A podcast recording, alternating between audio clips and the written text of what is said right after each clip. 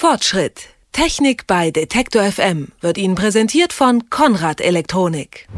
Die Bilder vom Kanada-Urlaub weg, die Diplomarbeit futsch und die Musikbibliothek auf Nimmerwiedersehen. Wenn es an Datensicherung geht, dann denken wir darüber meist erst nach, wenn es zu spät ist. Was soll doch schon passieren, denkt man sich vorher. Und wenn dann doch mal der Kaffee über den Laptop fließt, dann ist der Frust ganz groß. Genau deshalb hat sich die Stiftung Warentest in ihrer November-Ausgabe mal angesehen, welche Backup-Programme man so benutzen kann und wie verlässlich die sind. Und genau darüber spreche ich jetzt mit Christian Schlüter, Redakteur bei der Stiftung Warentest. Schönen guten Tag, Herr Schlüter. Hallo nach Leipzig. Ja, jetzt habe ich gerade darüber gesprochen, über den Kaffee, der so über den Laptop mal fließen kann. Wenn denn das passiert und ich habe keine Datensicherung gemacht, gibt es dann eigentlich überhaupt ähm, eine Möglichkeit, dass man die Daten noch sichert? Kaum. Also das kommt drauf an. Es gibt so ein paar Dienstleister, die ähm, sich mittlerweile auch auf Datenrettung spezialisiert haben. Ähm, das wird dann aber schnell sehr, sehr teuer und sehr, sehr aufwendig. Man muss da auch immer ein bisschen gucken, ähm, wie die Daten denn jetzt eigentlich vernichtet wurden. War das der falsche Klick des Nutzers? Da ist vielleicht einfach nur was im Papierkorb gelandet. Dann kann ich sogar selber retten. Wenn jetzt die ganze Festplatte mit äh, Kaffee oder Cola verschmiert ist, dann wird es deutlich schwieriger. Jetzt sagt man ja häufig, na ja, ich passe schon auf und dann passiert nichts, aber was sind denn so die häufigsten Gründe, dass Daten verloren gehen? Ist man da wirklich immer selber dran schuld?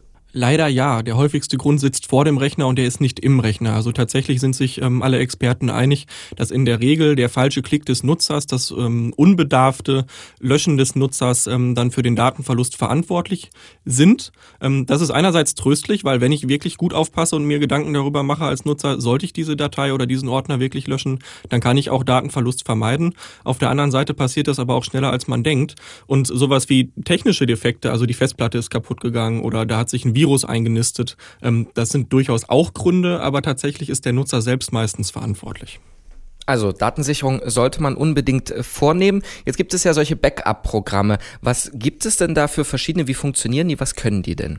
Backup-Programme sorgen in der Regel dafür, dass regelmäßig ähm, eine Datensicherung auf dem Rechner durchgeführt wird. Ähm, der Vorteil bei Backup-Programmen ist, dass man das Prozedere als Nutzer automatisieren kann. Man kann zum Beispiel einstellen, mach jeden Donnerstagabend um 19 Uhr eine Datensicherung und dann macht das Programm das.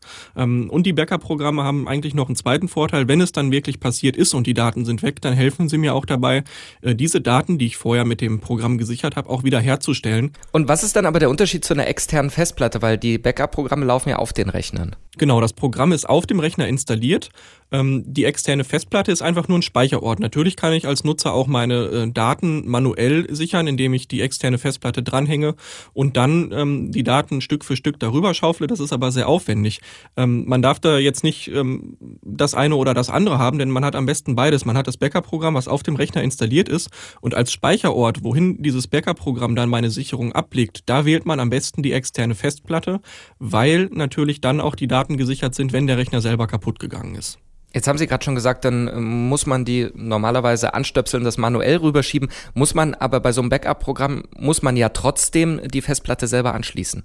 Genau, also man sollte seine Sicherung auf einer externen Festplatte speichern und die muss natürlich dann, wenn die Sicherung startet, entweder automatisiert, wenn ich das eingestellt habe, oder wenn ich die manuell starte in dem Programm, muss diese externe Festplatte an den Rechner angeschlossen sein und dann schreibt das Programm die Sicherung eben auf diese externe Festplatte. Wenn das abgeschlossen ist, kann ich die Festplatte wieder abziehen, in Tresor legen, äh, in mein Bankschließfach legen oder einfach nur auf dem Schreibtisch oder in die Schublade legen. Für die äh, faulen Menschen gibt es ja mittlerweile auch WLAN-Festplatten externe, die das Ganze dann also wie in einem normalen WLAN WLAN-Netzwerk die Daten übertragen. Ist das denn sicher? Naja, wenn ich mich in meinem eigenen WLAN-Netzwerk zu Hause befinde, dann ist das schon sicher. Ist, ähm, ich muss dazu sagen, wir haben solche WLAN-Festplatten noch nicht getestet, auch nicht im Rahmen dieses Backup-Tests. Ich könnte mir aber vorstellen, dass die Datenübertragungsraten vielleicht einfach dafür sorgen, dass so ein Backup dann sehr lange dauert, weil ich über WLAN natürlich Daten nicht so schnell übertragen kann wie jetzt über einen USB-3-Anschluss, wenn die Festplatte direkt am Rechner hängt ähm, oder über einen Netzwerkspeicher, der mit Kabel verbunden ist diese Backup-Programme, die man dann also unbedingt fest installiert haben sollte auf dem Rechner,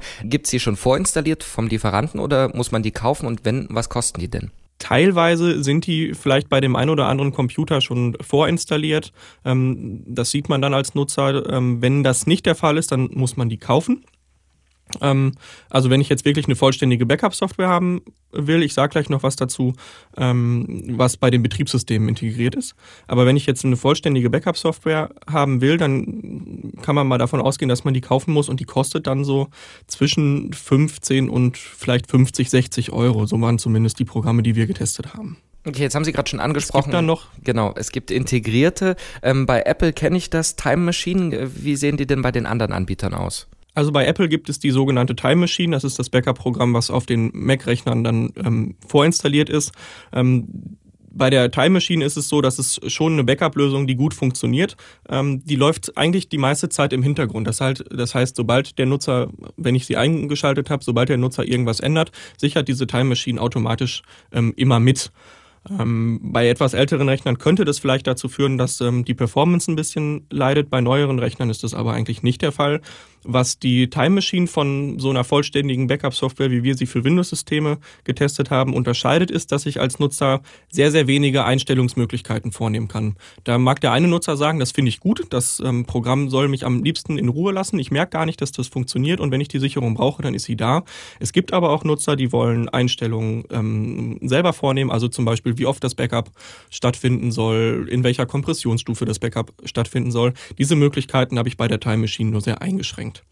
Bei Windows ist es ein bisschen anders. Da habe ich bei ähm, Windows 8 nur eine Dateisicherung ähm, vorinstalliert. Wenn ich jetzt auf das ähm, Windows 8.1, das neueste Update von Windows, ähm, aktualisiere, das steht dann Windows 8 Nutzern kostenlos zur Verfügung, dann habe ich auch die Möglichkeit, ähm, dieses System, also das Betriebssystem selber zu sichern.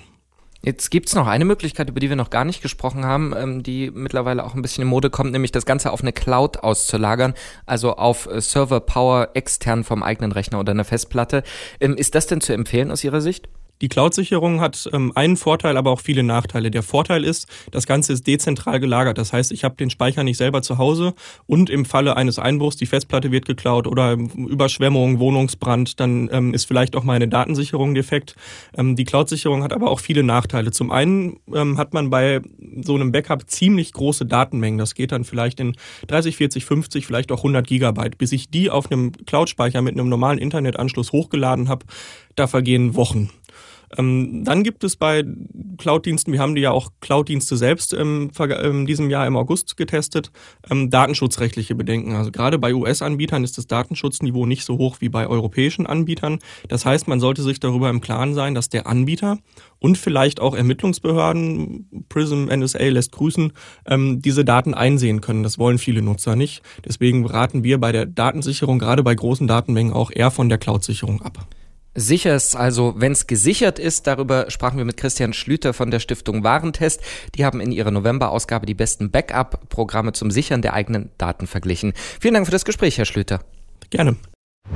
Fortschritt. Technik bei Detektor FM wird Ihnen präsentiert von Konrad Elektronik.